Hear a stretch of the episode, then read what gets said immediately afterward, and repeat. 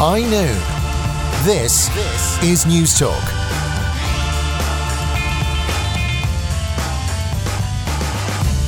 You are listening to High Noon here on Newstalk. Kieran Cuddihy standing in today. And what do we have coming up? Of course, we are going to be crossing live to Las Vegas during the show uh, to get the latest on that shooting, the worst shooting, mass shooting in US history. Over 50 people confirmed dead and over 200 injured so far. And as Andrea said there, uh, the shooter, of course, has been named as Stephen Paddock, a 64 year old man from Mesquite in Nevada. Other people as well being looked for. A, a woman uh, has been identified as a person of interest as well. We will have the latest on that, as I said, throughout the show as well. We're going to be crossing uh, to Catalonia in the next few minutes. The region and I suppose and the rest of Spain dealing with the fallout from yesterday's referendum. Huge question marks over the implications and consequences of that vote, and we will endeavour to answer some of those. And don't say that we dodge the big issues here in High Noon because Peter Cosgrove of CPL Recruitment is going to be joining me in studio to tell us how to deal with a smelly work colleague. When you get that waft of BO, how do you how do you approach it? Just kind of spray deodorant in their direction? Do you tell them?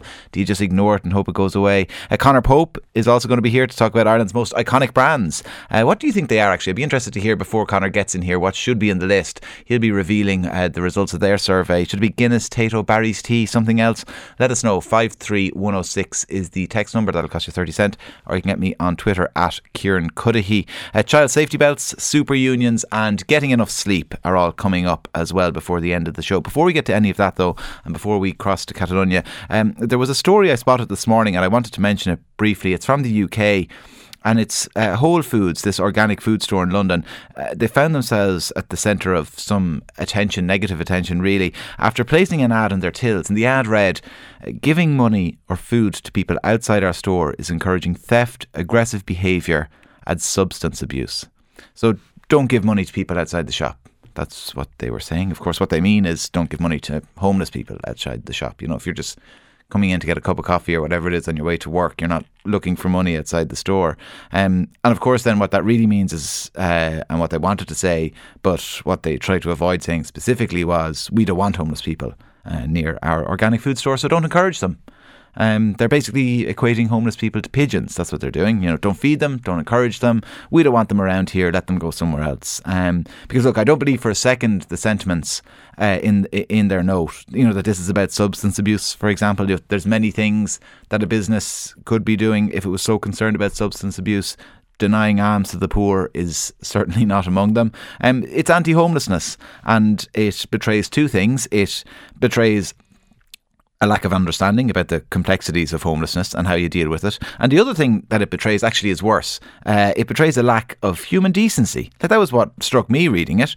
Like, what's uh, that's what's really offensive about this? Like, where's the empathy in it? Where's the concern for their fellow man that's fallen on hard times? And it reminds me of this whole issue, uh, you know, of defensive architecture. That's that's what I was uh, sprung to mind reading this as well. You know, these are where you see buildings with you know spikes or railings outside to prevent well, what they say is you know loitering or antisocial behaviour, uh, but what they mean is rough sleeping. You know, that's what they're actually preventing. They accept homelessness as a crisis, but look, it's not a crisis we want on our doorstep. Go sleep somewhere else. You know, that's what they're saying. Because, of course, you know, when you're a rough sleeper, you've got an abundance of options. Um, and ultimately, what all of this is, is just a version of NIMBYism, which we're all guilty of NIMBYism at different times, uh, to different extents. But this isn't like a road or an apartment block that you don't want built too close to your house. It's about human beings who are living day to day. They're not knowing where they might sleep tonight. Uh, they're not knowing where or what they're going to eat today or how much they'll have to eat. And I suppose some people see that. Their inclination is to reach out and help. Others see that and they turn their noses up, like Whole Foods, the organic store in London. Um, anyway, that was my thoughts reading this article uh, this morning. Uh, maybe you agree with me, maybe you don't. I'm sure the texts are already coming in saying, "Who's this pinko liberty left, lefty snowflake uh, on the radio? Get him off. He thinks everybody should get everything for free." Yeah, that's usually what the texts say. Um, either way, we want to hear from you. Honestly, we do. Five three one zero oh six. That'll cost you thirty cent, or you can get me on Twitter at Kieran Cuddihy. Uh, but right now we turn our attention, as I said, to uh, Catalonia because uh, authorities there have said that 90% of those who voted in the banned independence referendum choose to split from Spain at the weekend. TV images showed Spanish police kicking would-be voters and pulling women out of polling stations by their hair. Uh, Catalan medical officials as well said 844 people had been hurt in clashes, including 33 police. Joining me on the line in Barcelona is Barcelona resident and journalist Ana Rosa de Escara Butler. Uh, Rosa, um, tell me this: uh, what what is the atmosphere like in the city this morning? Yeah, hi, good afternoon. Um, to be honest with you, the atmosphere is one of um, really initially it's one of sadness. It's quite somber because I think we're all in shock as to how the state of play, how we got to this point. Um, just speaking to my colleagues that are Catalan, you know, before the weekend, they were enthusiastic about to, you know, they want to go and vote and have a very sort of peaceful encounter. And uh, well, as we all know, what happened happened, and it's. Uh, I'm almost ashamed as well because I'm half Spanish. My my family's from Madrid, but there's also that that sense of shame that that this could even happen. Yeah, was it not expected? I, I was speaking to people last week and they said, look, there may be violence somewhere down the line, but probably not on Sunday. Did, did, did anyone expect this to happen yesterday? No, no. I mean, the thing is, we didn't. But, but there's also, you know, the, the talk on the street as well is that the, um, the Spanish government just, there was a base that was handed out and they just ate it up hook, line, and sinker instead of just, you know, accepting that this was happening and just leaving it occur. There was just this this terrible, um, re, you know, this really ridiculous reaction, and and it took everybody, it took everybody. Um, uh, apart really because we didn't realize that this was going to get to such a so I'm on the street right now that there was such a terrible clash was going to occur and it's just the violence just those images as you mentioned earlier of these people getting dragged. I mean I'm really lost for words hence uh, hence my poor description of it all because I just didn't see this happening. I don't think anybody did. Yeah, how widespread was that that, that violence? Because a lot of us would have seen the images on social media, particularly yesterday, of people, as I said, getting pulled out of voting booths and uh, uh, and kind of masked uh, police officers, you know, ripping the the the the, uh, the sealed boxes away from from from people from invigilators. Uh, how widespread was that? Was there many parts of Catalonia where voting just carried on peacefully? Yeah, that's the thing. I mean, there were parts, especially in the city centre, there were parts that were very peaceful because, um, you know, we're on a group chat with the Barcelona City FM, other with the other DJs, and there were areas that it was relatively very peaceful. You know, that it was very easy. It was a quick uh, transition, but unfortunately, the images that that have spread across the world are the ones that that really were the ones that went to the extreme of that. Um, now there were also images of of people being able to vote in different sections as well. You know, there was I suppose there was a like a running to, to lighten the mood a bit. There were people. There was the possibility for you to be able to vote in a few different uh, constituencies as well. So therefore, in terms of how accurate a referendum, I'm not saying that the numbers aren't um, correct and it's not within the same ballpark, but you know there is that element too that people were able to kind of maybe vote a few extra times should right. they want to as well. Vote, vote, early and vote often could have been applied lit- bit, literally yeah. in uh, Catalonia yesterday. Was there a sense, and maybe it's a bit too early to, to tell this yet, but that I suppose that such a crackdown, a violent crackdown, might actually backfire, that it could have the opposite effect the Spanish authorities had hoped? I, to be honest with you, I'm not too sure what the psychology behind all of it was because, like I said to you, I'm baffled. There is a sense of sadness and a sense of wonder as in how this happened. I'm not too sure who in the on the top tiers of authority thought that this would actually work. I'm not, you know, surely history should teach us all a lesson that once you when you try and suppress a voice, when you su- try and suppress the people's voice, that if anything, if people were on the on the fence regarding which side to choose, I think definitely there was. Um, you, one was pushed into a, a, a very clear ideology after yesterday. I think people who were thinking, well, maybe we would do well as a united country. I think yesterday really has backfired in that sense because I think why would you want to be part of a system that would do that in under the name of democracy? You know, I mean, and again, I'm not a politician. I'm just a, a person living here, and that's the the sentiment really that's uh, occurring. Yeah, and there are reports uh, just in the last few minutes here as well that our own Taoiseach Leo Varadkar has warned the Spanish government that violence like this against civilians uh, could lead uh, to radicalisation. Um, and, and, a lot of people as well uh, echoing those comments over the last 12 hours, certainly. Uh, what happens now, though, in terms of obviously that the, the the results are essentially in this 90% vote in favour, even though, as you said, some question marks over people maybe voting in, in a number of different polling stations. And I'm not, I'm not making that up. I mean, you, all you have to do is go to social media and, and, and research it yourself. So it's not, I'm not, uh, you know, advocating or, or playing devil's advocate. It's just what the, uh, what the situation was. So, so, um, what, so what what happens now? What's the process from this point? the thing. We're not too sure. I mean, obviously, um, theoretically, the, it would be to present the, these numbers to the Spanish government and to really just say like, look, independence is what the people want now, and to proclaim independence. Whether now this is going to be recognised, I'm just watching my colleagues here. They know that I'm talking to you, to your fine selves here on the station. Um, I mean, in theory, that would be to present the numbers and to thus have a discussion with the Spanish government. But as we all know, nothing has gone really um, according to plan or how one would think uh, these situations should be um, conducted. So what happens now, unless they, they really want to um, stick to their ground and to be defiant, no, this separation is not going to occur.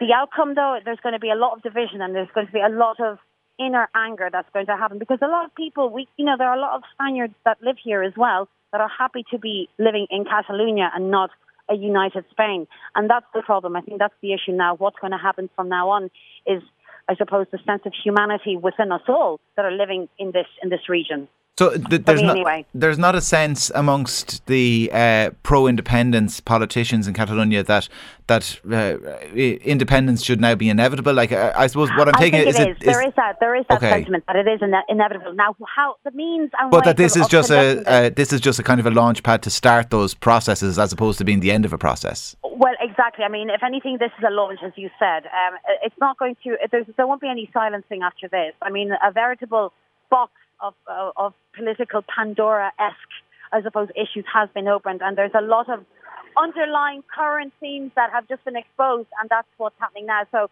this is not the end of it. It's really only just really started a, a, very aggressive conversation. Unfortunately, it didn't have to be that aggressive. It could have been done under much more peaceful means. But I mean, tomorrow there's a strike already, so um, people in Catalonia are striking tomorrow in response to what's happening today. So uh, there's, as you can see, there's already a domino effect. Yeah, I was about to ask that. You know, obviously, as yeah. we said, we had the, we, the referendum and the results, and uh, from a political point of view, the, the, the, the, argument that this is a launch pad for actually discussing this issue maturely. But there on the ground are the, the, the strikes tomorrow. How widespread are those strikes? Who is striking? Is it public service? Is it everyone? It's, it's public services, yeah, public services and businesses. Um, I currently work with a, a theatre company that does uh, English theatre as well to schools. So obviously, in um, um, out of camaraderie as well, we're we're striking too. All the schools are shutting down as well.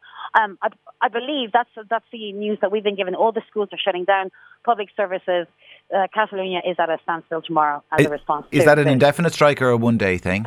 Well, as, as far as we know, it's one day. One day. But then again, who knows? It might it might be extended. But for now, it's definitely 24 hours. And then, in terms of the possibilities that there could be any other flare-ups of violence, are there rallies or anything planned over the next uh, few days to, I suppose, celebrate question. the result?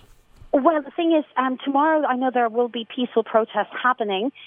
How peaceful they remain, I hope so, because I'd like to go out to myself and, and show my support. Um, but again, I suppose watch this space. It's uh, there are protests for tomorrow, albeit hopefully peaceful as well in, in, in terms of the Spanish government uh, uh, and Prime Minister Rajoy, uh, could he can he survive this? Is, is it likely to have any ne- ne- negative impact on him or no impact? like I said, I mean, I'm not, um, I'm not a politician, but at the same time, I think common sense should dictate. And really, it would be very difficult to to survive this. And if he does, I think it would be by the skin of his teeth because there is just a lot of, I, I, it's just purely from from a way of handling and um, com- one's composure and how how one has dealt with this. And it just there hasn't been it's in a very unelegant way of uh, of dealing with the whole situation. And um, and and should he stay in, it would raise a lot of questions as well. All right, Anna, Anna Ro- the ground, looking and observing this, you know. All right, Ana Rosa de Izagirre Butler, journalist in Barcelona and radio presenter with Barcelona City FM. Thanks very much for speaking to us. Uh, before we go to a break, loads of people getting in touch um, about uh, that shop in uh, Whole Foods in London uh, that basically had a sign in their till saying "Don't give money to anyone outside the shop uh, because it just it attracts them." Really, that's not what they said. They said it's uh, it, it, it encourages thievery and thuggery and antisocial behaviour and substance abuse. Uh, someone said that shop is paying more than its fair share in rates. Stop being so populist. No one wants to be hassled going in and out of shops. It hurts businesses. Um, yeah, I'm sure probably does hurt their business. That's probably why they did it. I don't think I was being populist. That was my honest assessment of that article when I read it. Uh, someone else says, um, I agree with you with what you said, Read the unwholesome attitude of the organic store. Thanks for saying it. The stores in Dublin too, who put up sprinklers on their doorways to rain on the homeless. Another example of that thug attitude. And then another person says, why do you assume the people outside the shop are homeless? I had been giving a couple of euro to a man sitting outside my local Spar for years until the shop owner said he felt obliged to tell me that the man is dropped and collected there every day by a taxi. Um, look, I'm sure there are outliers like that. I don't think uh, most people on the street who you see, like with a cup in front of them, are getting dropped off and collected uh, by taxis to go home to their mansion with all the money they're getting uh, from that. D in Dublin, though, says 50 cents in a cup doesn't do anything except give a sense of superior, superiority to the donor. If people really care, contacting the local TD, the charity organisation, or performing a general good deed is what is required. Uh, finally, Ed says, Kieran, we all empathise with the homeless, but it's hard enough for small business owners without having someone outside scaring away the customers. Keep those texts coming in, 53106, that costs you 30 cent, or you can get me on Twitter at Kieran Cuddihy. We'll be back in a moment.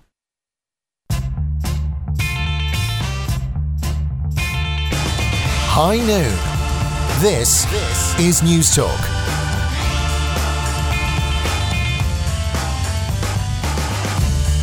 You're very welcome back to High Noon. Kieran Cuddihy standing in today. 53106 is the text number. I'm amazed at the amount of texts coming in. Uh, really, I suppose, siding with the owners of this Whole Foods store, this organic food store in London, against homeless people, as I'd see it. Um, you know, saying essentially that look, they're trying to run a business, they're trying to turn a profit. You know, give them a break. You know, they don't want these beggars outside their door scaring away customers. Is how people are putting it.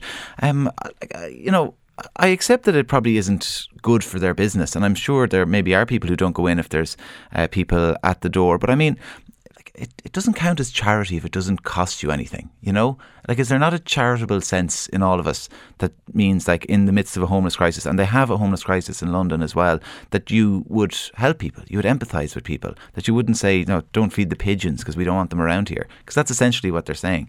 I'm with Aoife, uh, who says that it's all too, too easy, she says, uh, to fall into homelessness, remarkably easy. We'd all do well to remember that and look after our fellow man.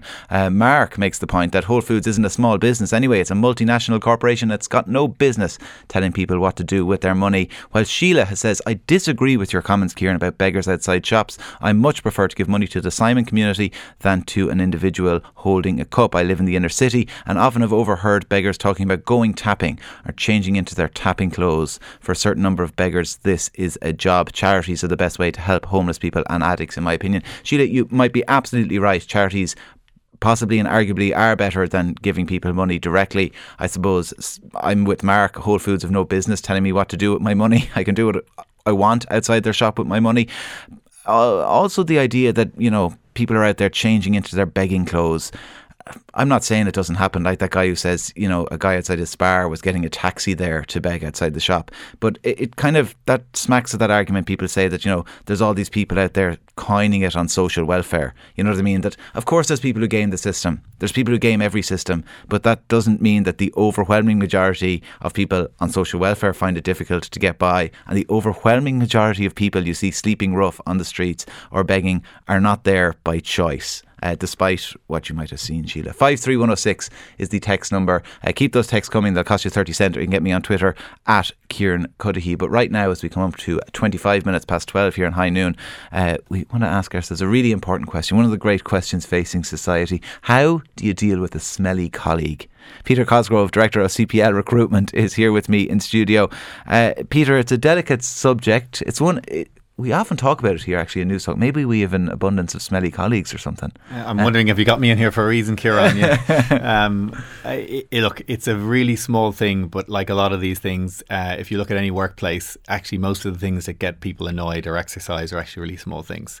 Um, and this is probably a very difficult one because there's no way around it. You do need to tackle it, and it is an awkward conversation. Yeah.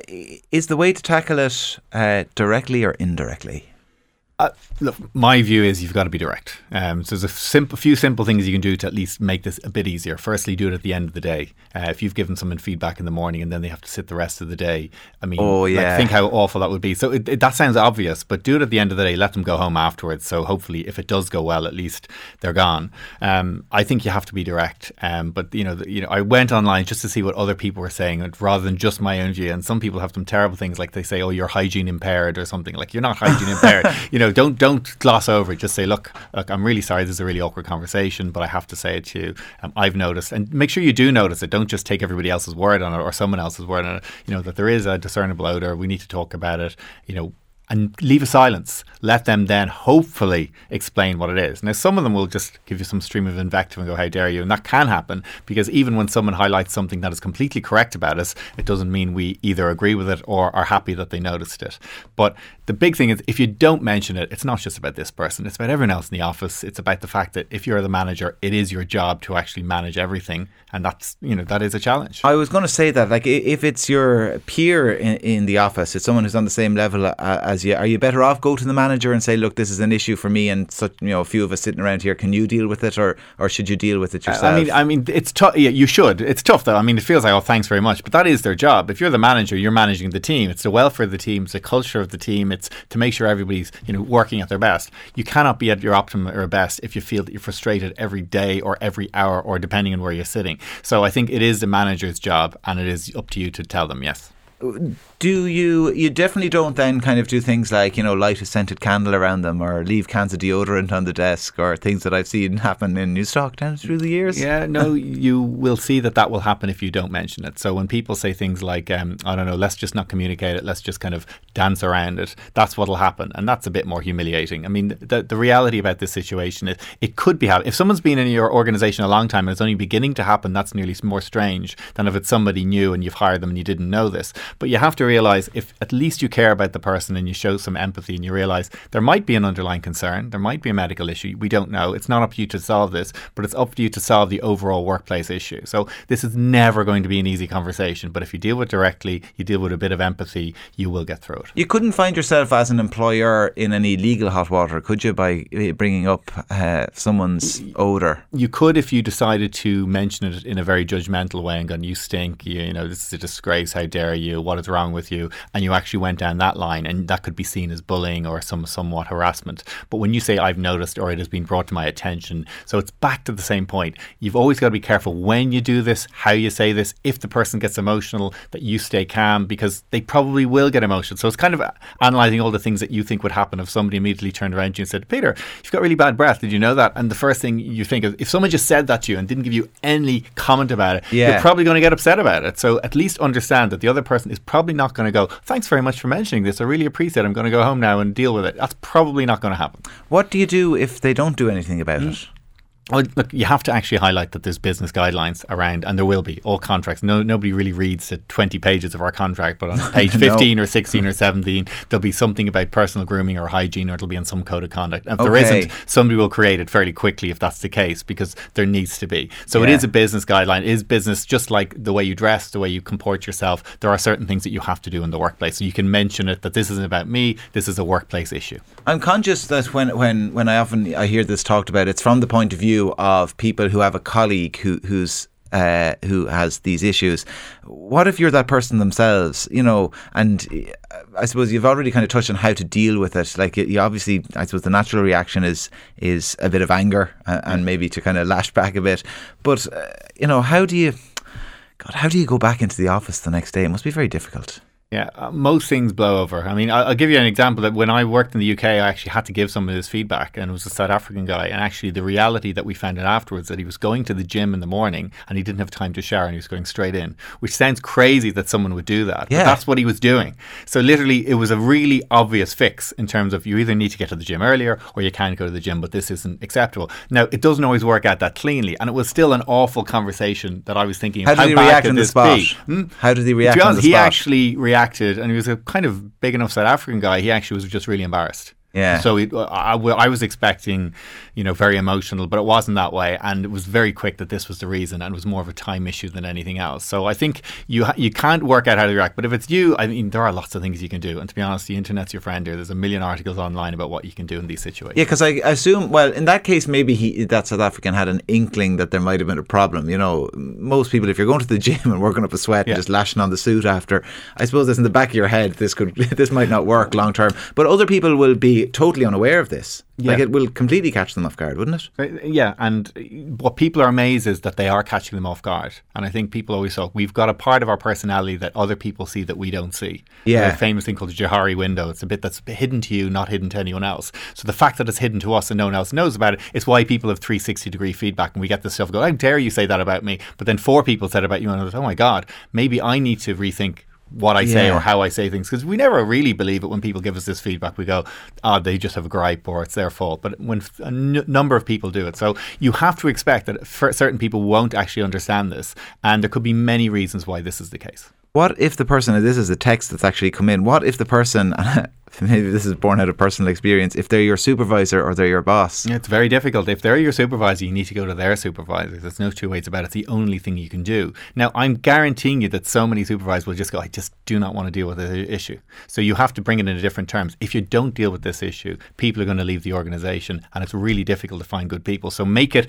in their interest, unfortunately, because it's got to be in their interest. Otherwise, they won't want to have this horribly difficult conversation. Yeah, what about because this is something as well that uh, annoys me a little bit smell of tobacco from from colleagues. You know it's not bo they're entitled to a break you know Yeah. i'm sure maybe uh, it's part of the whatever the, the practice is in the company they can have a cigarette break uh, but then they come back and they reek of cigarettes Yeah, I- look, it's tricky. That that same person, you know, could say, yeah, but like, you know, I see you putting your, you know, egg salad in, and I hate the smell of egg, or you know, you hear people putting certain Eggs in the food in the microwave. microwave. Yeah. Oh, so, so the point is, th- where do you start and where do you stop? There, there's some common decency around that. Yeah, absolutely. And unfortunately, things like smoking, you know, generally it goes fairly quickly, as in you get you, get you get used to it pretty quickly. But I don't think we can get over all of those things. I think this is really about if it's a real issue for the organisation, rather than, as I said, eggs in the microwave or tobacco. So is is the solution, I suppose, obviously at the time, as you said, is dealing with it maturely, dealing with it directly, uh, going to your boss, going to their boss if it is your boss. Uh, but to kind of stave this off is to have those workplace guidelines. If they're not in a contract, have a you know that there's a, a manual available or whatever it is. Yeah, we um, all companies generally these days are pretty clear that they'll always have something that they can always go back to because what you don't want to go back to. This is my view. This is my opinion. This is what I want you to do. When you can always go back. This is the company guidelines. It just pushes it away from it being me versus you, Kieran, or some issue we're having. Yeah. Sorry, this is a company thing that I'm doing, and I actually don't want to be doing, it, and it's a bit awkward, but I have to do this. So it just protects everybody, and you'll find that with most contractual things, even things like sick pay, where people don't pay sick pay. Many organisations do pay sick pay, but they want the ability not to pay it if there's an issue around it. Yeah. But they generally do. They'll be a good employer, but they like to have the right on their side if something goes wrong. And ultimately, the supervisor or the employer out there who's listening and thinks, "I am not having that conversation with anyone here," um, it, I'm sure it, it would have a huge impact on productivity and every, everything if, if people are consumed by this out on the floor. Well, there will be certain people who can't. The last thing I'll say is outsource it to someone else. Get someone, get your HR manager. I'm sure they'll delighted that you've said it, but get somebody else in authority who can have that conversation, who's caring, but will have the direct conversation. All right, Peter Cosgrove, Director of CPL Recruitment. Peter, thanks very much Thank for you. coming into us. Uh, we cross live now uh, to Las Vegas. Adam Housley, the Fox News senior correspondent uh, there, joins me now on the line. This, of course, in the wake of that attack, the worst m- mass shooting in US history, over 50 people confirmed dead. Adam, what is the latest there on the ground in Vegas?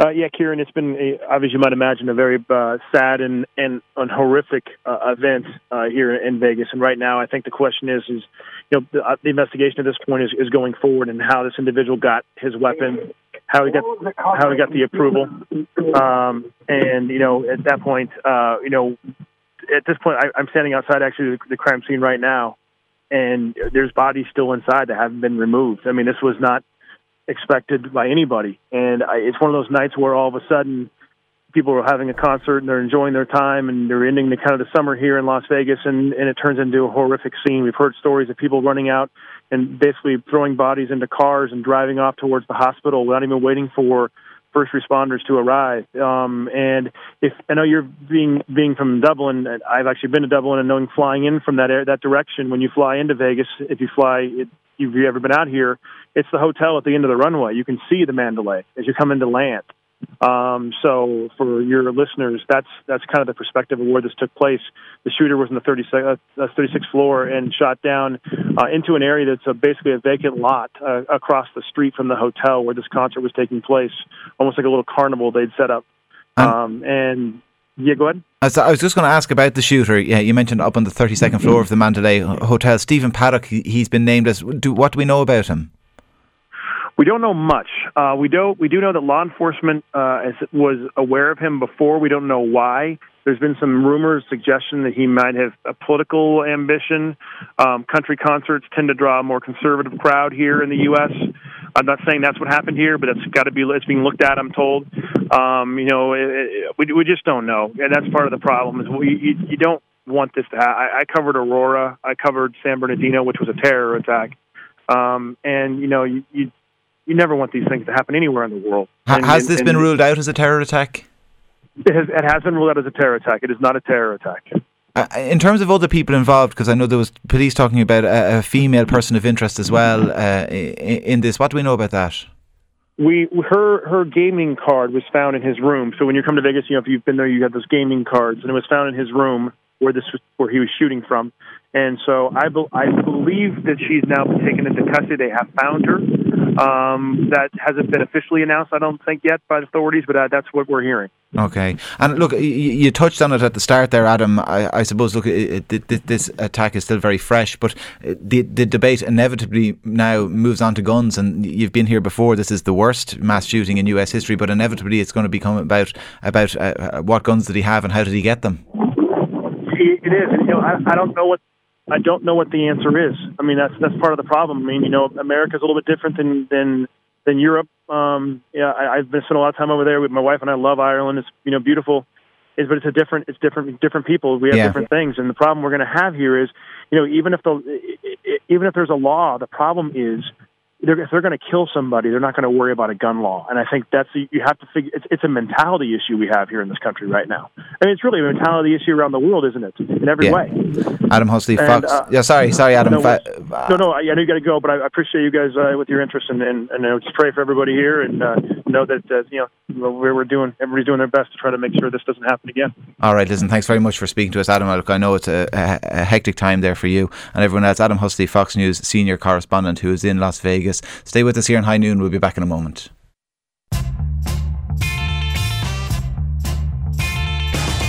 High Noon. This, this is Newstalk.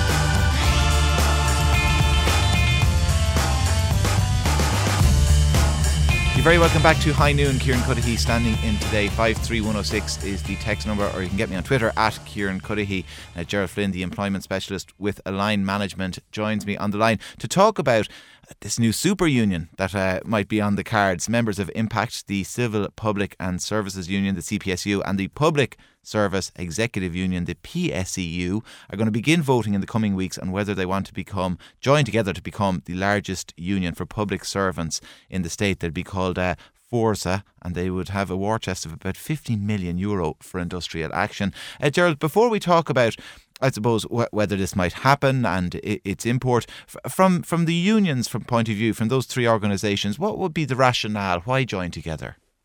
Well, the rationale is uh, basically, I suppose, the theory of unity and strength and um, economies of scale.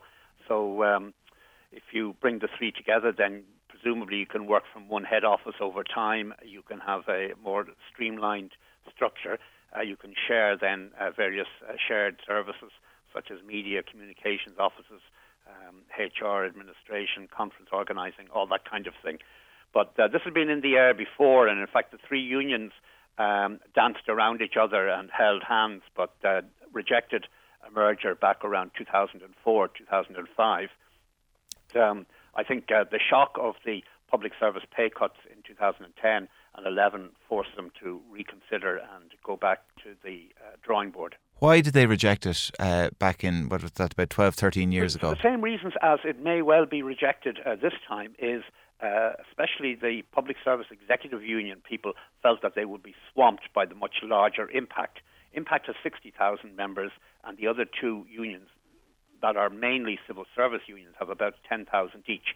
So it is natural to expect that they may well be swamped by Impact, and Impact is mainly a union of local councils, local authorities, and the health ser- service. So, so uh, from the CPSU and the PSEU point of view, there was a concern that impact uh, that they'd be swamped, and that impact that those members would have, I suppose, uh, different different interests, different goals from them. Is that it? Yes, and there may be a little bit of snobbishness in that um, the two smaller unions are uh, essentially civil service unions, whereas the others are public servants. Now, your listeners may not be fully aware of the uh, the difference, but uh, within uh, the ranks of the public sector, uh, civil servants would regard themselves as a notch above, and also uh, some of the PSEU members refer back to the fact that uh, the tax officials merged as part of Impact many years ago, and they felt that they were swamped and their voice was drowned within the larger Impact Union. But uh, they're going to ballot. All of them, 80,000, will get a, an opportunity to ballot, and the new union is provisionally being called Forsa. That's with a fada, F O R S A. And uh, there are also, of course, commercial aspects insofar as uh, there has been a financial review that was undertaken in May 2016. It turns out the PSEU has assets of about 15 million. Impact has liquid assets of about 45 million. But the CPSU, representing uh, more junior ranks in the civil service, are uh, financially straitened, I understand this is, I suppose, it sounds like the kind of the, the officers don't want to get into bed with the soldiers, but uh, uh, well, there's an element of that always in the public service, and even in the local authorities in Impact. Impact uh, generally represented uh, the officer grades uh, rather than the service grades or the servants or outdoor staff. They sometimes referred to them as. If they did vote to join together, what would be the import of, of, of a union that big existing? Well, it, would act, I suppose, as a counterbalance to uh, the largest union in the country, which is SIPTU, SIPTU has about maybe 60,000 public service members out of the 200,000 membership, and um, it would probably be um, appreciated in that uh, it would be a single voice. It would definitely become the dominant voice in the Public Services Committee of Congress. And unfortunately, the Irish trade union um, landscape is very biased towards the public service. In other words, about four out of five public servants and civil servants are members of trades unions, whereas only about one in five of the private sector. And this is why, generally, when you hear the Irish Congress of Trade Unions getting excited about things, it always seems to be about pay and conditions for public servants rather than for uh, what you might call ordinary private sector workers. That, is, is that just the fault of private sector workers, though? Like, if they wanted more, could join unions? Well, it's a little bit more complicated than that. Uh, th- their employers don't necessarily encourage it, whereas in the public service, um, as soon as people are recruited, uh, they're offered kind of deduction of union dues at source and things like that. So uh, the um, atmosphere towards trade unions would be much more hostile in uh, areas like, say, hotel and catering and that compared to in the public service. So that's one factor. The other factor is quite often better paid employees are better at, uh, at negotiating collectively. That's why an awful lot of people who are actually represented now by unions are professionals, um, people like uh, doctors and nurses and engineers. If they were to, to, to join together, or rather, I suppose the the the rationale for joining together, as you said, uh, being this the idea that they'd have more clout uh, if they're together, the bigger numbers, better at uh, negotiating, uh, and and that this is more likely in the wake of uh, cuts to public sector workers' paying conditions uh, during the recession. Is there a sense that the unions failed public sector workers over the last 10 years, post 2007, 2008, certainly? Well, there's two ways of looking at it. Uh, one is that they hoisted the white flag and they surrendered and agreed to um, pension levies and pay cuts of up to 14, 15%. Um, that's the negative way of looking at it. The positive way of looking at it is there would have been very widespread uh, job cuts and redundancies and even more severe reductions in public services for the wider public had they not gone along with it. So uh, they really um, didn't have much of a choice one way or another.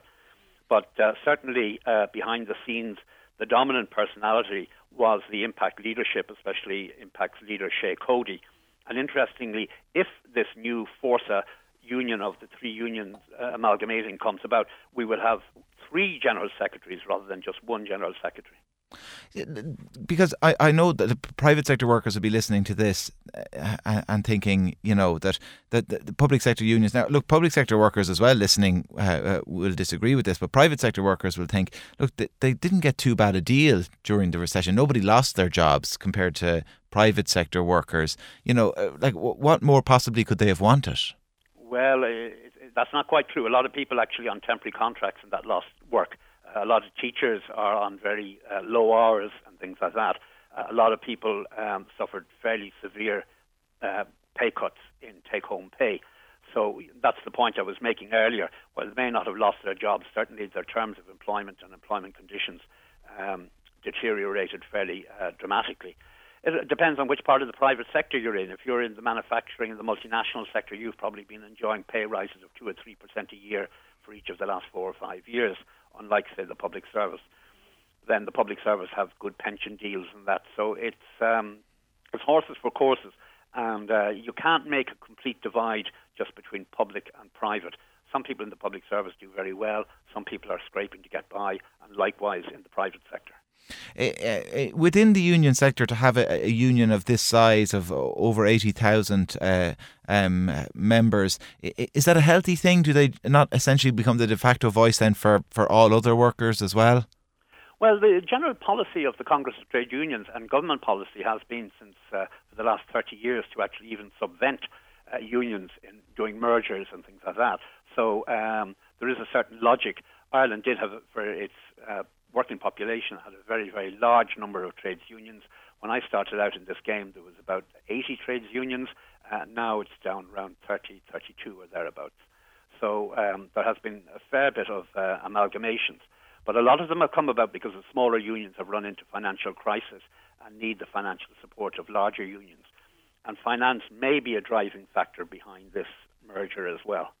But I suppose, uh, like you know, does it become the when I say the de facto voice? It's it carries so much weight with so many members. Is there a danger that the smaller unions will worry that look their voices become increasingly less relevant when there's this huge beast in the room? Well, that is very much that's a very good point to make, Kieran, because uh, that arose in the last uh, public service uh, deal, whereas the upper level, the principal officers and uh, assistant secretary type civil servants, the more senior management grades, who are members of a different union, the Association of Higher Civil and Public Servants, they felt that they were um, led up the garden path and that private deals were done by impact. So most of the gains, if not all of the gains, went to people who were earning less than 65,000 a year, i.e., impact members and PSEU members, whereas their people um, took bigger cuts back around 2010, 2012, and they feel that they are um, down the line in kind of the recovery stakes. So they felt hard done by, and there's no question that they would agree to a merger with these other three unions. Uh, and finally, Gerald, then before I let you go, what's your sense of where this will go? Do you think we will end up with Forsa, this super union? Like I say, it was rejected uh, before, but Shay Cody and his team in the Impact head office are very astute. Uh, it's um, unlikely they would count their chickens before they're hatched. I'd say they have done their work. I'd say they have a fairly good idea, and um, they wouldn't want it to go to a ballot unless they had a healthy chance of getting it through. I think they will, but if there is a large minority of PSEU, you never know how that can fall out. Uh, remember, mergers like this, where discontented groups have actually led to union splits in the past. And uh, who knows, there may well be a union split over the next two or three years. All right, Gerald Flynn, Employment Specialist with Align Management. Thanks very much for speaking to us. All right, Gerald Flynn, Employment Specialist with Align Management. Thanks very much for speaking to us. Now, Donald Trump's administration has been criticised for allegedly failing to do enough to help Puerto Rico, as most of its 3.4 million residents struggle with a lack of power, shortages of water, and collapsed infrastructure following Hurricane Maria. However, as always, uh, Trump has taken to Twitter and he said in a series of tweets that the federal government has done a great job with the almost impossible situation situation. I saw another FEMA director saying that uh, this was logistically the biggest challenge ever faced by the United States, the country who put a man on the moon. Uh, I'm joined on the line now to discuss all of this by Victoria Jones of Talk Media News. Uh, Victoria, like, can this type of stuff uh, be damaging to Donald Trump anymore, or are we just beyond that now?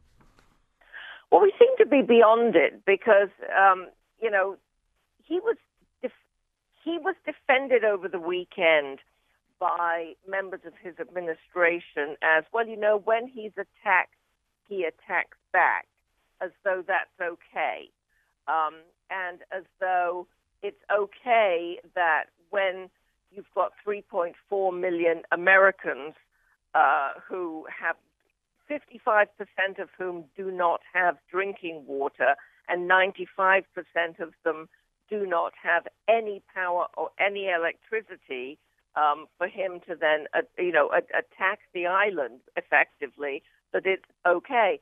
So, but it, it seems as though it's okay. It's it's a very bizarre situation. The mayor of San Juan, um, who was the person who he is saying attacked him, Carmen Cruz, she accused the Trump administration of killing us with the inefficiency after the storm, and she begged him. And uh, Trump is visiting Puerto Rico on Tuesday to make sure somebody's in charge that's up to the task of saving lives. And she appealed, appealed for help to save us from dying. And uh, she said there's only one goal, and it's saving lives. And, and he took that as a direct attack. Victoria, you might just uh, uh, enlighten our listeners because a lot of people, I suppose, mightn't understand that the, the relationship between Puerto Rico and the United States. Well, Puerto Rico is a U.S. territory. And what that means is that it doesn't exactly have voting rights in the U.S. capital, but the residents are still Americans. So it, it, it, it's sort of a strange situation. They are Americans. Spanish is spoken on the island, but it's a strange situation. I mean, for example, I actually heard somebody, I was on the radio, and I actually heard somebody say last week, well, do they have their own president? So there's a lot of misunderstandings about the, the state of uh, Puerto Rico, the status of Puerto Rico, and um, what its relationship is with the United States. But people on Puerto Rico are American citizens. And there were actually questions last uh, week by people of does Trump understand whether Puerto Ricans are Americans. Yeah, because that's the point I was getting at. Uh, they they are American citizens. It is U.S. territory. Uh, it's unthinkable that this situation would be allowed to persist as long as it has. Uh, if this had happened in Houston, for example. Well, it is um, that now President Trump was saying fairly early on, and he continued to say actually as late as the end of last week. There's very big water there's big ocean. Those were words that he used big water, big ocean. And that's what he's been saying as the reason why they haven't been able to get help there. And it's true that the island is absolutely devastated. Roads are destroyed. They are having difficulty getting into the middle of the island. But people have pointed out that ships are able to position themselves outside of the hurricane zone and then get in with aid and that um, private companies have done this with ships and have got in, but the government did not position its own ships to do that, and that that is part of the lack of response. Also, that the ports are completely clogged with aid, and that the, the containers cannot get out of the ports because they don't have drivers, because the people of Puerto Rico cannot get there to drive the container ships. The, the, the, fact that he's visiting uh, uh, on Tuesday tomorrow, and the fact that well, trucks, uh, excuse me, and, and, and, yeah, sorry, and, and the fact that he's visiting Donald Trump is visiting Puerto Rico tomorrow, and he dedicated a golf trophy yesterday to them. We should mention that. I'm sure that people of Puerto Rico were hugely thankful. Is it an indication that uh, maybe someone's had a word that actually, look, this is a U.S. territory. These are U.S. citizens. We we we do need to show some sort of face here. Well, this trip to Puerto Rico is going to be absolutely fascinating because it is uh, very democratic, not Republican, um, on that island. So it's going to be a very interesting trip, and it is being seen by many as too little, too late. He used to criticize President Obama for golfing too much and for not getting out, uh, for getting out of Washington too much. And uh, he spent the entire weekend at his golf club and was visibly seen watching a golf tournament and then at the end dedicated this golf trophy to hurricane victims. And a lot of more than one person accused him of sort of Marie Antoinette type behavior. High noon. This, this is Newstalk.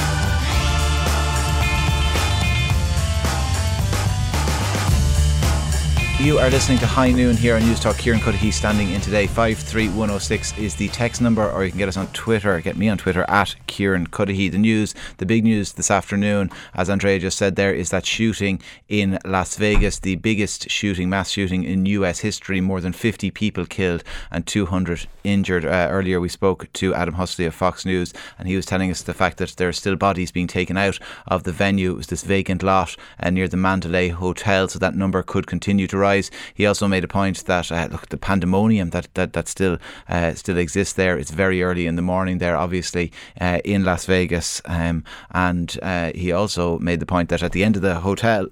Um, at the end of the at the end of the runway um, is the Mandalay Hotel for people who fly into Vegas from from from Ireland. Uh, they'll notice the big hotel. He said at the end of the runway, and it was there on the thirty second floor that this shooting occurred. Uh, this is Adam uh, Adam Housley from Fox News you might imagine, a very uh, sad and and, horrific uh, event uh, here in Vegas. And right now, I think the question is, is you know, the, uh, the investigation at this point is, is going forward and how this individual got his weapon, how he got how he got the approval, um, and you know, at that point, uh, you know, at this point, I, I'm standing outside actually the, the crime scene right now, and there's bodies still inside that haven't been removed. I mean, this was not expected by anybody, and I, it's one of those nights where all of a sudden people are having a concert and they're enjoying their time and they're ending the kind of the summer here in Las Vegas and, and it turns into a horrific scene. We've heard stories of people running out and basically throwing bodies into cars and driving off towards the hospital without even waiting for first responders to arrive. Um, and if I know you're being being from Dublin, I've actually been to Dublin and knowing flying in from that air, that direction when you fly into Vegas, if you fly, it, if you've ever been out here, it's the hotel at the end of the runway. You can see the Mandalay as you come into land. Um, so for your listeners, that's that's kind of the perspective of where this took place.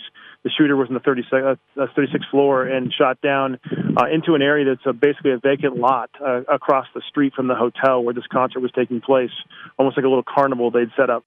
Yeah, and Stephen Paddock uh, was that shooter. That was Adam Housley uh, from Fox News uh, in Las Vegas speaking to me a little bit earlier. Adam went on to make the point that, look, of course, this inevitably starts the gun debate and the gun ownership debate in the United States. But I think he made an interesting point. He said, look, there's a deeper conversation the United States has to have with itself, and it's about mentality. It's not just about uh, the ability to get their hands on guns, it's about the mentality that exists among some people in that country that it's a good idea once you have those guns to carry out these mass shootings. We've had Sandy Hook, we had um, Orlando, we had New York in the last few years, huge mass shootings. This now the biggest in US history, over 50 confirmed dead, and that number likely to rise. And we will update you as there is any news on Las Vegas right here throughout the show and indeed throughout the day on Newstalk. We return our attention now uh, to matters domestic, very much domestic, uh, because we're talking about Irish brands and Irish products. Recently, the Irish Times set out to discover uh, just which brands were Ireland's favourites. Uh, their survey got a huge response, and here to the, discuss the results is uh, Conor Pope, Consumer Affairs correspondent with the Irish Times.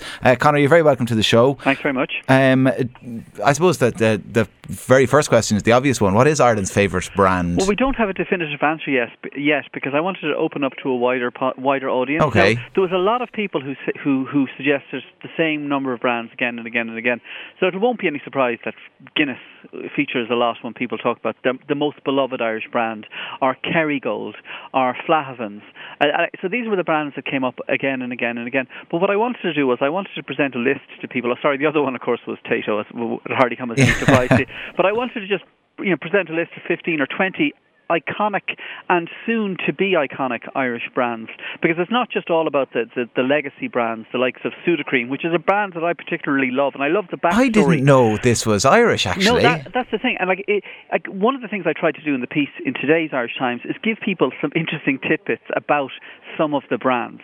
So, for instance, I didn't know that Guinness only started producing porter in uh, the 1770s, and it only became a dedicated stout producer in 1799 after importing porter from London. And prior to, in 1759, it made ale. Uh, Sudocrem is another great Irish brand from the 1920s, and initially it was it was invented by a chemist, a pharmacist in the Liberties, and it was initially called, you know, it, then it was called soothing soothing cream, but Dubliners struggled with the th pronunciation, and it became known as Sudocrem, and it is now the market leading nappy rash cream in Ireland and the UK, and it is one of the market leading brands uh, across the world for that particular thing. But it wasn't just the older legacy brands like Sudocrem, like Guinness, like Flahavans, like Kerrygold. There's also up and coming brands. You have Water Wipes, for instance. Now, Water Wipes operates in a fairly similar realm to Sudocrem. Some of your listeners will be familiar with it. It's only eight or nine years old. Um, it was invented by a guy in uh, Drogheda a chap called Edward McCluskey. It only uses water and grapefruit seed extract, and it can be used on the bottoms of newborn babies, which yeah. other wipes can't. And the interesting thing about it is it's only eight years old. It's got a huge market share in Ireland, I think 30, 35%, and it's available in 30, 40 countries all over the world. So I remember I remember last year uh, being in Tesco, and they had sold out of water wipes for about two weeks. Absolutely. You couldn't get them. And, and what's nice about it is it's an Irish product and the concept is entirely Irish, and it literally came about from this guy who wanted to create, wanted a, a, better product for his own children.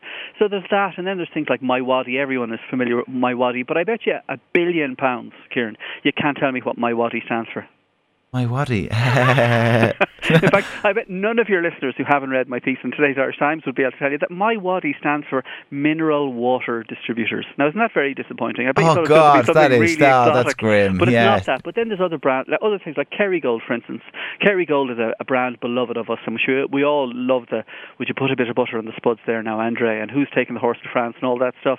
But it was actually invented by Tony O'Reilly, or Sir Anthony O'Reilly, in the 1960s when he was head of Bord Bainne and it wasn't available in the Republic of Ireland until the 1970s because it was exclusively for the UK market initially. And I love the fact so what, that it was just exploiting kind of the, the, the the Irish community over there. Exactly. Was that it? And no, no, and because we genuinely make a brilliant product. Okay. Dairygold or Kerrygold, our, our dairy products are genuinely I think they're the best in the world. Um, but I love the fact that there's a street in Germany, and Kerrygold is hugely popular in Germany. I love the fact that there's a street in Germany that's called Kerrygoldstrasse. I mean, it's not every str- it's not every product that gets a street named after it. Then there's the Barry's, Bobby Sands Street in uh, in, in, Cuba, Tehran, in Havana. I've been on it. oh yeah. Uh, and then there's of course there's the, the whole uh, the the tea the tea wars between Barry's and Lyons, because like I don't know where you're from, but I mean if you're from Dublin, a lot of Dublin people would be incl- inclined towards Lyons tea whereas country people and people from Cork specifically are Barry's people. But the interesting thing I think about tea in Ireland is why we why our tea tastes are very different from tea in the UK. And let's face it, tea everywhere else in the world is vile. Yeah, it is. It's, it's awful. That's why we bring tea bags on holidays. Exactly. I, I lived in Spain uh, 20 years or 25 years ago, and my mammy used to send home send me over tea bags in an envelope every week because you just couldn't get good tea. And why? Uh, it's just the, the, the blend. Is, and, then, and this is like these are the kind of things, these are the kind of facts that I like uncovering. But in the 1940s, like we used to get, we ex- used to import all our tea from the United Kingdom. But then in 1939, obviously the start of the Second World War, rationing was imposed in a major way in the United Kingdom, and virtually all our tea, I think 80% or thereabouts of all our tea, just disappeared. Okay. So the Sean Lemass, who was then the Minister for Supplies, sent the Irish Tea Distributor, set up a company called Irish Tea Distributors, or Tea Importers Limited, um, and he charged them with going off to find tea directly in source. So they couldn't go to India, which was a British colony, colony. So instead they went to Kenya and they went to East Africa. They liked the darker tea. We developed a taste for darker tea, and that's why we drink a very different tea to anywhere else in the world. And interestingly, tea importers later went on to become, you're not going to believe this, Anglo-Irish Bank. It is the direct, Anglo-Irish Bank was the direct descendant of Tea Importers Limited because Tea Importers Limited became the Irish Bank of Commerce, and then the Irish Bank of Commerce became Anglo-Irish Bank. So tea is directly to blame for our economic oh, collapse. Oh yeah. Uh, look, I should say to people who are listening, 53106, please get in touch. Let us know about any iconic brands you think should or, or, or might be included or have been overlooked. Um, uh, red lemonade is uh, one I wanted to ask you about. Uh, you know, TG Ceathair used to have a great uh, a tagline a kind of years ago. I think they were still uh, TnaG at the time, and it was Ireland where the lemons are red. Um, it, it, it, it is uniquely Irish. Do you, do you get it in other countries, red lemonade? No, and I tried to find out a little bit more about it. But what I can tell you is TK TK Red Lemonade was a pioneer in the Irish soft drink market, set up in 1888. It was one of the first fizzy drinks in in Ireland, um, and you know it's it's probably as far from Mother Nature as you can possibly get because there's literally I was looking at like the ingredient list: uh, water, sugar, citric acid, potassium sorbate, aspartame, saccharine, and then colours: sunset yellow, quinoline yellow, carmoisine green, and oh, S. My favourite shade of green. and weirdly, and this was the kind of troubling thing, and I mean no disrespect to TK lemonade because I have a soft spot for it, despite the fact that it's probably been about 30 years since I've had a glass of it. But uh, when you go to the Tesco website, it lists um, TK lemonade, and then it has a warning: may have an adverse may have an adverse effect on activity and attention in children because some of those colours have been linked to uh, uh ADHD and all sorts of things. Now, it isn't proven, and but under EU regulations, you have to have a warning on that product, and you're kind of thinking that's a bit peculiar. But there you go, that's that's that's what's there on that product. And then, but I want to uh, it, I want to make it clear, like there's things like Avonmore, Flavins is one of my favourite ones because Flavins is you know, a lot of the products that we're talking about here, like Guinness's, like when was that last Irish? I mean, or even Lyons Tea, I think, is made in Manchester.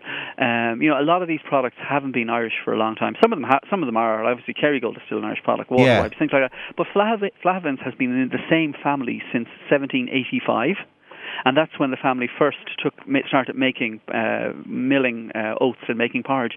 But the big thing again down in Waterford is that where Flavins is? that's is? right. Yeah. Now, but I bet you you don't know what because obviously everyone knows them as Flavins, the Progress Oatlets. But I bet you don't know why they're called the Progress Oatlets. I have no idea. Neither did I. But I found out that in the 1930s they added a new and innovative technology to their mill, which allowed them to create rolled oats, which could be cooked in uh, five minutes as opposed to 30 minutes. In the 1930s, they became known as the Progress Oats, and that's what we're still calling them today. Oh, it took people half an hour to make their porridge before Flahavan's came along. Yeah, I like, but that was before, that was in the days before microwaves now as well. Because now you can get your you can get your microwave porridge and it can be done in two minutes. But uh, yeah, you, you'd, and you'd have I, I I remember like my grandmother. Now this is going back, uh, and they had porridge, and it was obviously vile because she used to make it with water because times were tough in the 1970s. Oh, but, yeah. But uh, but like she'd be soaking the oats like overnight. Oh yeah, uh, but uh, hold on. There's a whole new thing about doing that as well. You know, you've Neven Maguire and these people telling me I can't have porridge unless I soak it in oats overnight or oh, yeah, soak it in water. Or, oats. It's not yeah. even called porridge anymore. It's yeah, exactly. Oats. You know, uh, but actually on the Irish Times website, I know you'll probably get some of your listeners texting in with responses to what they think is the best Irish brand. But we have it. We've we've opened it up to a vote. So if people if people go onto the Irish Times website, they can actually vote. And right now, I can tell you that uh, it's neck and neck between Tayto which, by the way, was set up in a two-bedroom flat uh, uh, above a, above a shop on Moore Street. So you have Tayto on 16.94%, Guinness on 16.53%, and then Kerrygold is in third spot on 12.4%. But it's still all to play for. I, I'm struck, like you know, the most beloved Irish brands because people, I suppose, might vote you could have a different definition. You know, I suppose people might there'll be a nostalgic value to some of these brands, Absolutely. but but but people might not have used you know Kerrygold or Sudocrem or had a pint of Guinness in God knows how long, exactly, but still exactly. vote. Uh, whereas y- there are kind of modern brands in there as well. Ryanair is on the list, is it? Well, you have to put Ryanair. in. I mean, for all its flaws, and Lord knows it has some flaws. Um, like it has completely revolutionised air travel uh, in Europe, and it has democratised air travel, and it has gone from being a tiny little airline flying from Waterford to London Gatwick in the 1980s to being the biggest airline in Europe, flying hundreds of millions of people around the world every year, or 130, 129 million this year. So I mean, like it does deserve, and it is a uniquely Irish brand. I mean, like Michael O'Leary is, he lives in Ireland. The, the company's headquartered here, eh, so like it does deserve that. Uh, and then there's smaller, like the opposite, I'd say, the polar opposite of Ryanair would be Chupi. Now, uh, Chupi, some of your listeners will be familiar with, is a, is a, a designer, a jewellery designer. But what I like about the Chupi stuff is that uh, she uses all of these things like she uses like she makes the jewellery with uh, at their core they might have a delicate swan feather found along the banks of the Royal Canal in Dublin or there's twig rings which have at their core little hawthorn branches found in in uh forests in Wexford or, or Wicklow or whatever um, so there's and then there's obviously Avoca is another really popular brand at the moment but you know there were so many that I'd written 2,500 words and realised I just have to stop now. Yeah, and I haven't even mentioned Ballymaloe or Johnston Mooney or, and O'Brien or yeah, Ballymaloe is another one that people get sent their relish when they're off living in Canada or Australia. And it deserves that because it's a brilliant product. And people are getting in touch as well. Bewley's wondering if Bewley's should be on the list. You know what? I should have put Bewley's on the list. That's my own mistake because Bewley's is a very intrinsically Irish brand and they do deserve a lot of credit. Uh, Anne is wondering about Manhattan peanuts they're based out in Finglas, I think. They make they still make their pop their popcorn and their peanuts. Again, you see, it's only when you start realizing it because like we live in a very uh, a globalized world where everything is about multinationals, but there are a huge number of companies that are, are indigenous to Ireland, and they do deserve a bit of credit. And I think that's that's what prompted me to write the piece because I think it is interesting to have just to reflect on all of these things. Now you can say, okay, well, I like the fact that TK lemonade exists. I like the fact that TK lemonade is on the shelves. Would I drink it? No. Would I give it to my kids? Probably not. But I still like the fact that it's one of these intrinsically Irish products. All right, Conor Pope, Consumer Affairs correspondent with the Irish Times. If people want to vote, they can visit the Irish Times website, or if you want to uh, abuse Conor for not including one of your beloved brands on the list, you can find him on Twitter. Uh, stay with us here on High Noon. Uh, coming up next is the start of National Road Safety Week.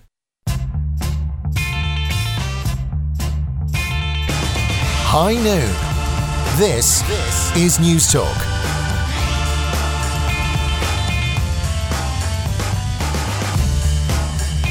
You're very welcome back to High Noon. Kieran Cuddihy with you here today. 53106 is the text number. Loads of people getting in touch about that last item. Ireland's most iconic brands McDonald's curry sauce made in Drogheda, Brennan's bread, uh, Rock Shandy, Batchelors peas, Superquinn sausages, Jameson Irish whiskey. How oh, the list goes on and on. Conor Pope unfortunately couldn't include them all. Uh, someone here, Noel in Dundalk, says, What about Waterford Crystal? No Irish wedding gift list complete without it.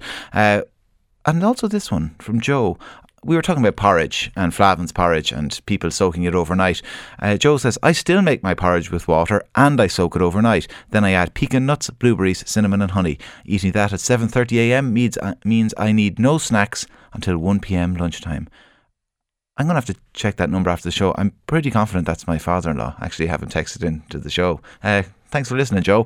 Uh, right now, though, we turn our attention to child safety seats, child car seats, should I say. Did you know as many as 80% of them aren't fitted correctly? Uh, joining me on the line to talk about this and how to fit them correctly um, is Ashling Leonard. She's the RSA Senior Promotional Officer and she's here as well to mark the start of National Road Safety Week. Ashling, you're very welcome to the show. Uh, that, that figure of 80%, four out of every five uh, child car seats not being fitted correctly, I suppose it begs the obvious question why? Why is that so so high? Yeah, I suppose it can stem from very simple things to, to more serious things. I suppose the most common thing that we come across is that it's simply too loose. So it could be routed correctly all the way through, but then it's actually not pulling enough of the slack out of the belt, and that can, you know, have grave consequences in the event of a, a crash. So that's the most common thing that we come across.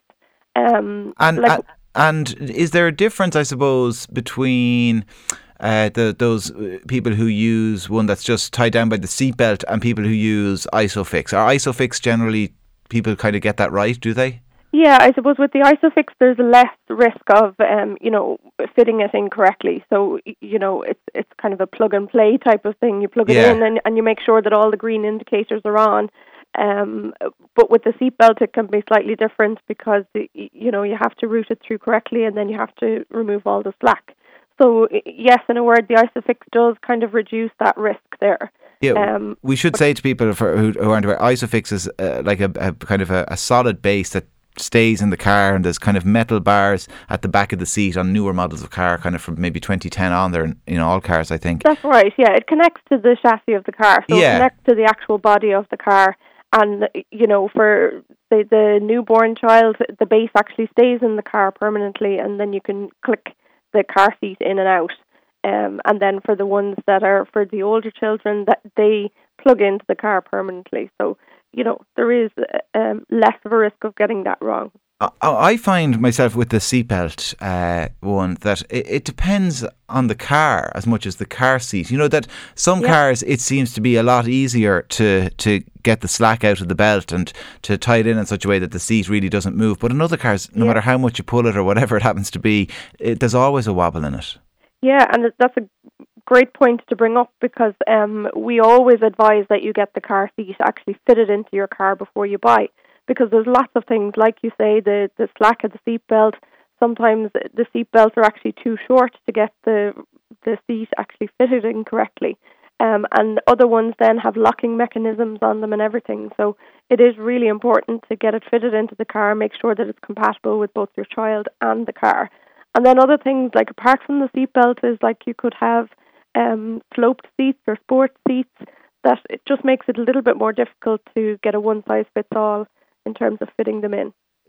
Do I assume all the bigger retailers uh, will offer when you're buying a, a car seat will offer to, to, to, fit it for you and show you how it fits? Yeah, most of them do um, because they, they realise the importance of it. So, you know, what we would advise is to actually find a retailer who who offers that service and who'll actually put it into your car. And especially if you've got other car seats in the car that you need to consider as well, um, it's really important to get them fitted in and that you know bring along your child as well, and they'll set up all the straps and everything for you. Well, what age can you just let them sit in the car on their own and belt them in as you would anyone else? Yeah, so it doesn't go by age at all, which is interesting because everybody thinks it does go by age. So okay. it goes it goes by height and weight.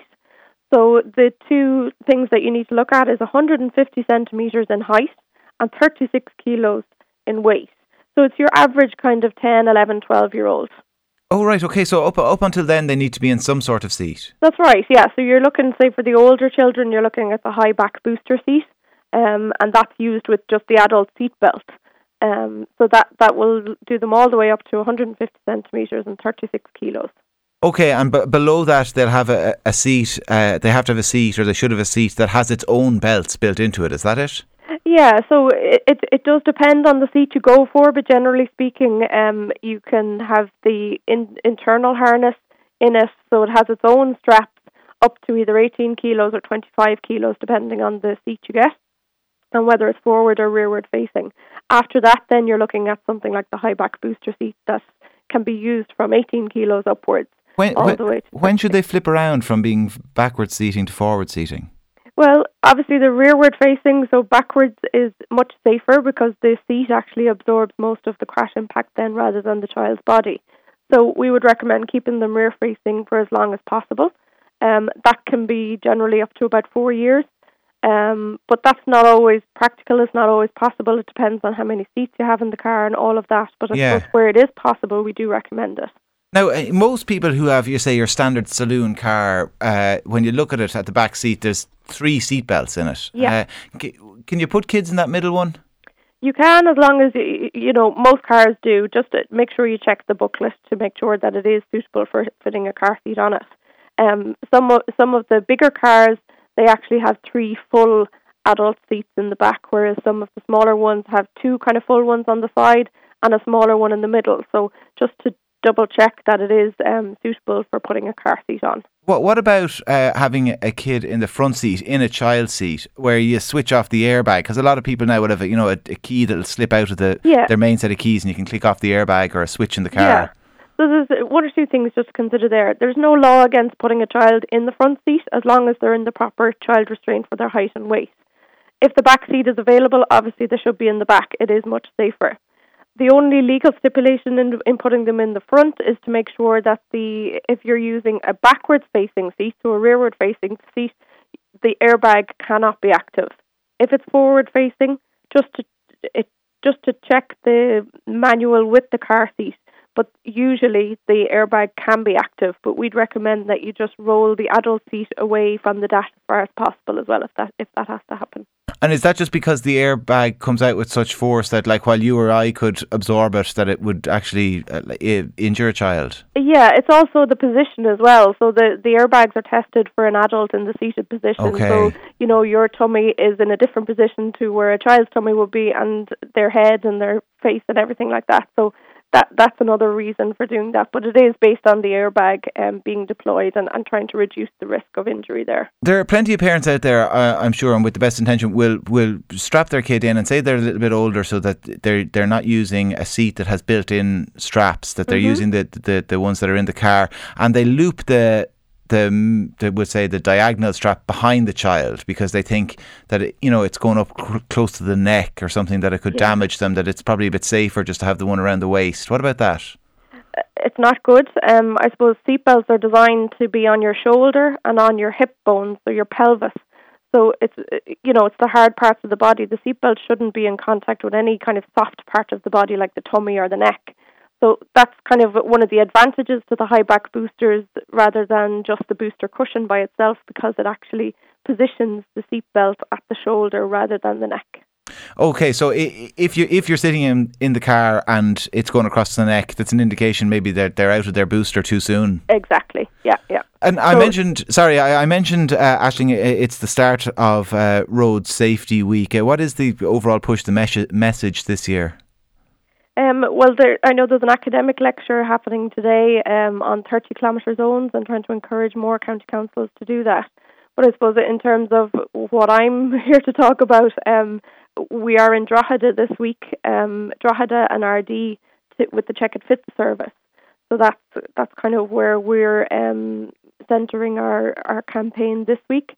And we're also at the baby fair um, in the RDS this weekend as well. All right, very good. So if anyone is going to that baby fair, they can uh, get their car seat checked to see if it uh, sits, sits in their child seat, should I say, exactly. uh, to see if it sits in the car uh, perfectly. Ashling Leonard is the RSA Senior Promotional Officer. Thanks very much for speaking to us uh, on the show. As I said, it is the start of Road Safety Week and the RSA focusing on child safety in cars. About 80% of child seats are fitted incorrectly. Uh, but if you go to any of those big retailers, they'll have a look. They'll tell you how to do it. Uh, otherwise, you can go to the baby fair in the RDS and Ashling and her colleagues will show you how to do it properly. Uh, stay with us here on High Noon. We'll be back in a moment.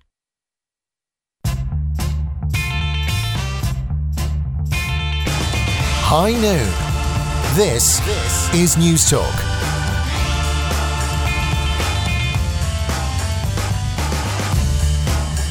You're very welcome back to High Noon. Kieran Cuddihy standing in today. 53106 is the text number that'll cost you 30 cent, or you can get me on Twitter at Kieran Cuddihy. Now, Fáilte Ireland has been urged to renew its decision not to provide funding to Cork County Council for a major upgrade of facilities at Spike Island. The island has just been voted Europe's leading tourist attraction. So, what makes it such a special place, and why should it get all this help that it needs to discuss? I am joined by John Flynn, who's a supervisor, tour guide, and historian researcher on Spike Island. John, you're very welcome to the programme.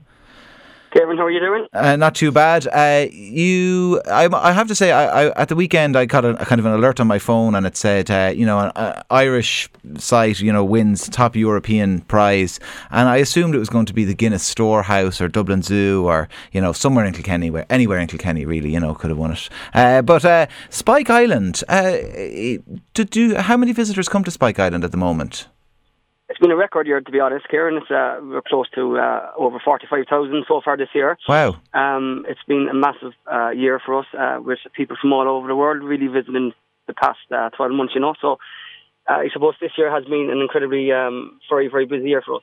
And, and why why this year has it been kind of growing year on year? It has been really, you know, to be honest, it's been growing over the last uh, two years. Um, you know, uh, with you know I must a massive thanks to the Cork County Council for their part in taking this project on many years ago. And uh, you know it's just really the the cities that we have down here now, and you're talking 1,300 years of history. You know, uh, posted over four pillar, pillars of history regarding prison, uh, military forts, a monastery. Families lived on the island, and of course, Spike Island is nestled in the second biggest natural harbour in the world. So, yeah, uh, to be honest, this year we've seen a, a massive growth, and people from now, you know, where it was locally before, it's now an international visit that we're getting. We're getting people from all over the world. Yeah, uh, because people, I suppose, like former prison Spike Island is is how most people would refer to it. Like, what is your pitch for Pike, Spike Island? Why should people visit it? What's so amazing about it? Well, to be honest, the pitch I would say to anyone, uh, and I'm, you know, being honest again, is, is reflecting on what people are saying leaving the island. It's just people don't realise until they come here what's on the island. I suppose our two biggest feedbacks would be first the size of the island is a 104 acre island, and second, it's the vast majority of history that's here. It's going back to a monastery in the 7th century, to the British Army who came here, who built this massive fort, to, uh, you know, to um, another prison in, in 1985 to 2004, and obviously during the War of Independence, you would have had some Republican political prisoners here as well. So with that and the family life, it's unique. And obviously the big thing for us this year would be now the characters that were here, uh, you know, the people that kind of were in prison here, uh, over the centuries that were here, and obviously then like you have the monastery that was here as well. And you know, as you know yourself, Kieran, history does repeat itself a lot in tourism. We had a saint here in the seventh century, and you know the talk is from Rome is that a little girl that lived on the island called Ellen Organ, known as Little Nelly of Holy God, the possibility of her now to become a saint is looking good as well. So it's it's looking very good down here at the minute.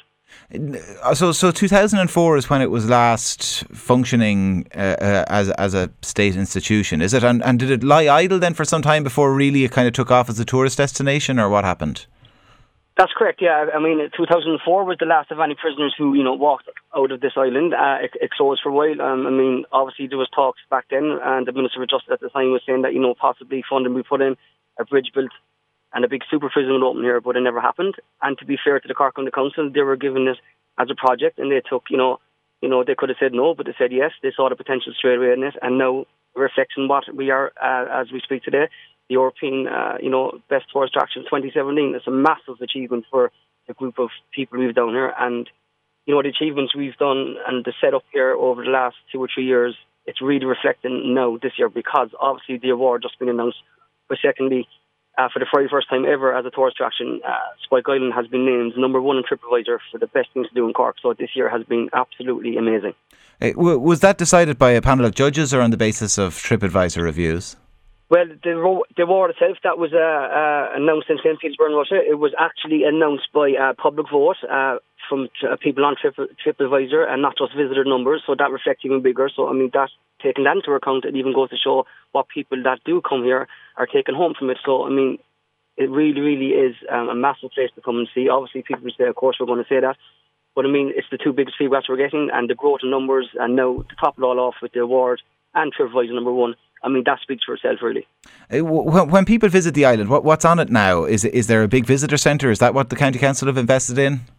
There is, there is. I mean, like when you come onto the island now, like you know, there's some options you can do. You can self-explore. Obviously, we all realise that 104 acres is a, is a, big island, but then we have a guided tour, and I think the guided tours are something special. You know, um, we, I personally think, and I know a lot of my colleagues and the management think as well, and you know, we do believe here we're all highly trained, Fáilte trained, and we do believe we have, you know, probably the world's best storytellers here.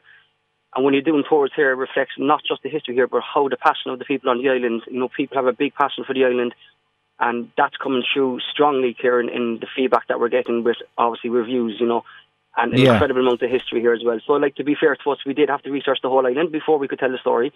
We're learning things about Spike Island every day, but you know, we think we have a right down here. And again, for us here on the island to get this award, it really shows the hard work management and staff have done here over the last few years. Now, there there is a plan, or there has been a plan uh, for further investment and an expansion of the uh, services on the island, but that seems to have stalled. What what what would that entail? What what extra work is planned, and what would that add to the whole experience? Well, we did. To be fair to Fáilte Ireland and Cork and the Council, they put some money into it in 2015, and you know the visitor attraction now is is uh, more popular because you'll be able to go in and see these places. Like we have a massive museum reflecting on everything that happened here in the fort. We have the Punishment Block open. We have the biggest gun park in the country here. Uh, we have some tunnels. We have expeditions. You know the odd expedition. Um, and that money that was put in really brought Spike Island up a level. You know. So we're hoping, obviously, you know, we get more funding. But again, that's you know, that's not for me to say uh, as a supervisor tour guide there. That's for the other bodies to um, Oh yeah, and I, I, appreciate that. But what would it add? Like, what, what what would this fund? Like, if you think of the six million that's gone into it so far, and you say it's kind of gone from being what was essentially a derelict site they didn't know what to do with to winning this award as one of Europe's biggest tourist attractions. Like, uh, what would that extra money bring? What's the potential of Spike Island? Well, the potential of the island is is, is massive. Um, what that would do if we get further funding would obviously number one just um, enhance the public's uh, view of Spike Island even better. You know where we could um, open, for, for an example, we're thinking of getting a road train on the island where you know there's a bit of a steep hill to get to the fort where people be able to go up and you know in comfort and view the place. And obviously we want to do a lot more attractions for families and kids and. We also want to bring in the military style of it. We want to bring in characters, you know, dress up in characters and bring it even more to life. Now, obviously, like any business or anything like that, you need funding for that. So, you know, phase one has been completed and it has, you know, phase one has obviously been a, a huge success with this award. And we're hoping to go to phase two. And the most important thing for phase two, obviously, will be to just um, explore it more, to have the facilities here even better for the ordinary visitor who come and just see and hear about what incredible history has been gone through this island in the last 1,300 years.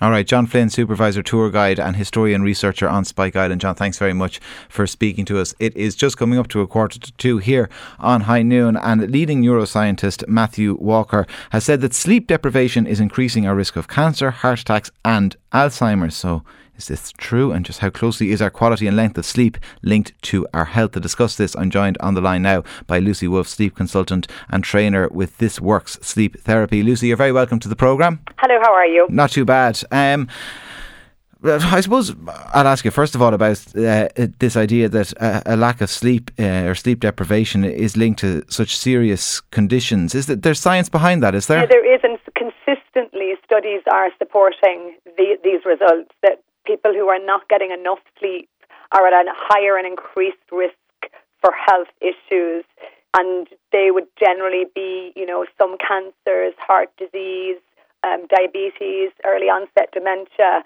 So this is consistently showing up, and I suppose it is important that we keep, you know, sleep in the health agenda conversation because it is showing us all of the time that it is the third pillar of health and well-being. What then? It begs the question: What then is enough sleep? Well, yes, everyone is slightly different, and I suppose I try to work in bandwidth when I'm describing what a person might need. And last year, the American Association of Med- uh, Sleep Medicine, you know, changed the guidelines, you know, slightly to support that most adults need somewhere between seven and nine hours in order to be at their what their their optimum level. And can you do that in tranches? Do you have to do it all in one go? It's generally recommended to do it in one go. Because you um, hear people talking about, you know, oh, I, I don't know, like the fact that, you know, we uh, people get sleepy during the day is some kind of kind of caveman hangover, and we should all be having kind of long naps and then only sleeping four or five hours at night or something like that. Yeah, generally we're trying to complete maybe four to five sleep cycles in the overnight period, so that we know that the restore, you know, the repair and restoring um, is actually happening in the context of our sleep. I actually often recommend a nap, but only if it's not impairing your ability to achieve sleep overnight or indeed maintain it overnight. And again, there's a couple of little guidelines that I'd often report with a nap that we try not to let it be after 2:30 p.m. in order to maintain sleep drive at bedtime.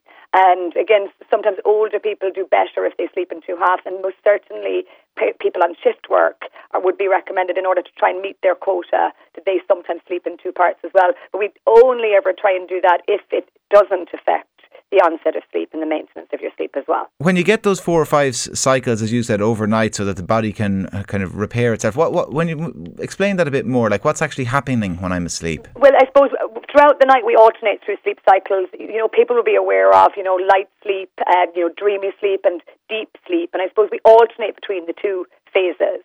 And we need to complete those cycles in order for sleep to have its true restoring and biological maintenance supervision job, if you like.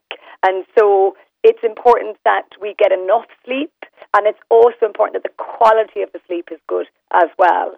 And, you know, often the quality of your sleep is impaired by the use of electronic media before sleep time, the overuse of caffeine or alcohol. And so that although you might be meeting your quota of sleep, the actual level of quality of the sleep is impaired, which means it's not as good as, you know, the, the amount that you perceive you're having. 53106 is the text number. If anyone is listening and they have any questions, uh, please do get in touch. That'll cost you 30 cents or you can get me on Twitter at Kieran Cuddihy. Uh, Lucy, Lucy Wolfe, sleep consultant with sleepmatters.ie and trainer with This Work Sleep Therapy is, is with me now. When you talk about then quality of sleep and it's not just about quantity, the quality matters, how do I know if I'm getting poor quality sleep. Like if I am going down at the right time and getting up, and I think right, that's the seven eight hours clocked off. H- how do I know if that's not actually good well, sleep? Generally, mood and behaviour, how you feel. Those dips that you mentioned earlier, this hang, this caveman hangover concept. Obviously, throughout the course of the day, our our body clock is waxing and waning, if you like, and we're going to have those natural dips. But generally, we should have good alert uh, ability throughout the course of the day, and that we should feel like we're well rested. You know, if you can't get up in the morning when your alarm clock is going off, it can often indicate you're not getting enough sleep or not good enough quality sleep. Oh, so there's again, nothing worse than being in a deep sleep when your alarm goes off, isn't there? I know, and doesn't it always happen on the weekdays as opposed to the weekends? Oh, yeah, it happened this morning. I was far away in dreamland. My alarm yes, went off. Well, I actually wasn't too far away from you there on that basis as well. And so I suppose you know, we, it's how we feel as well, how we look. You know, if you again, I work with um, families of young children, and often we'll be looking at how they look. You know, dark circles, red rimmed eyes, and again, I think this is very important for our teenagers.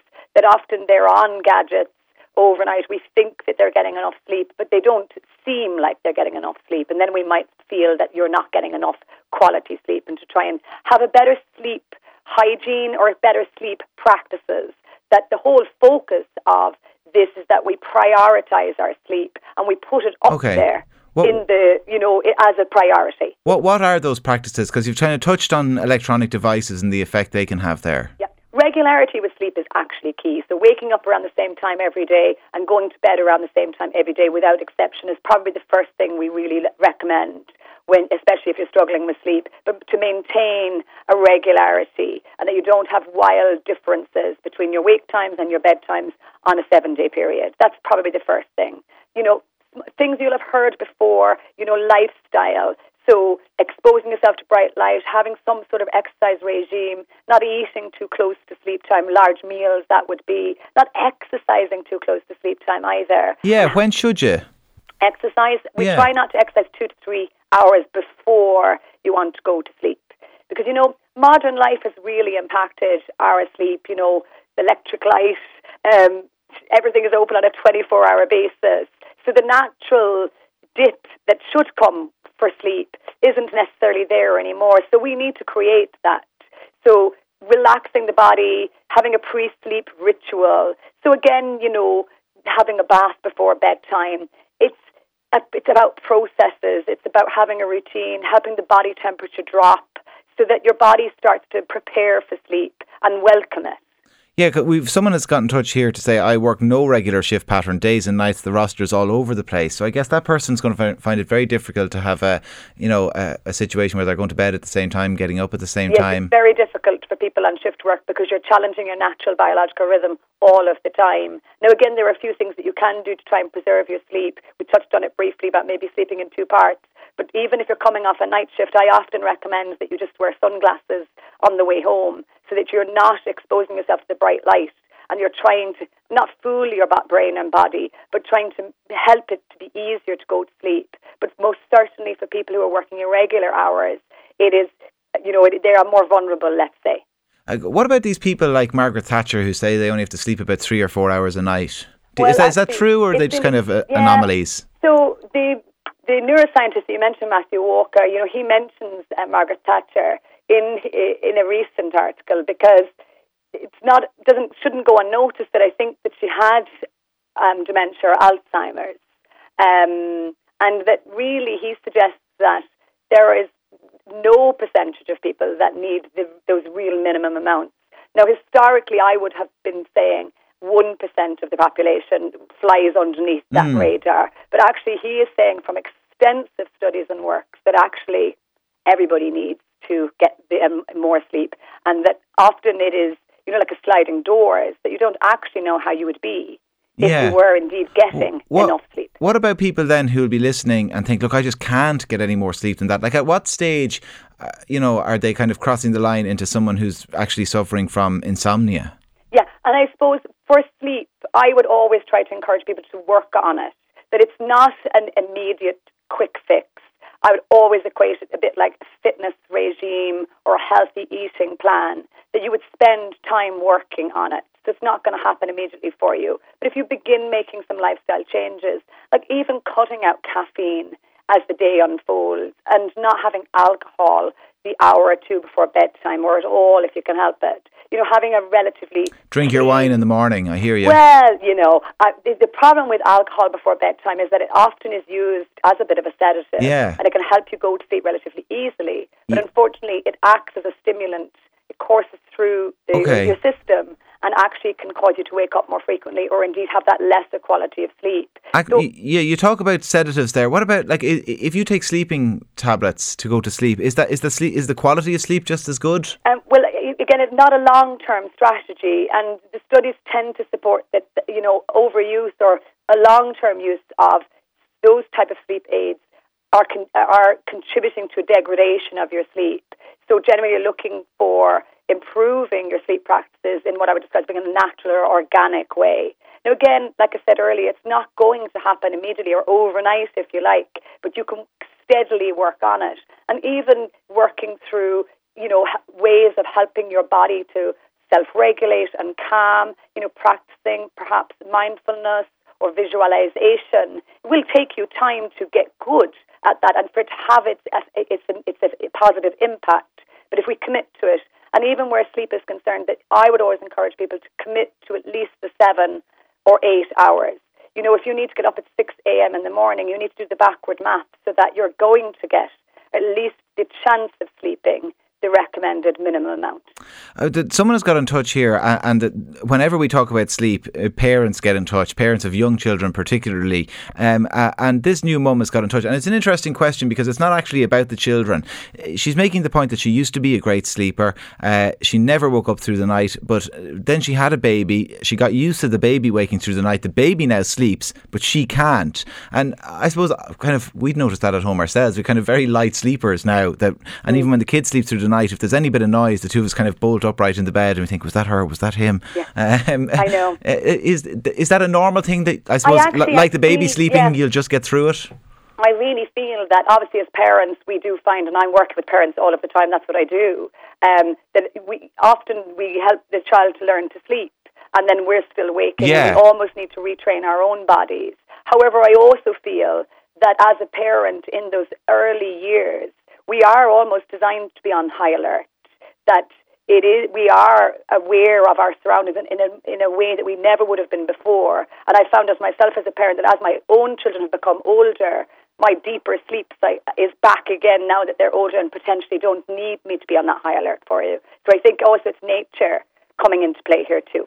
All right. Well, Lucy Wolfe is a sleep consultant and a trainer with SleepWorks Therapy and SleepMatters.ie. Lucy, thanks very much for speaking to us. That is all we have time for on High Noon today. Ciara Kelly will be back tomorrow.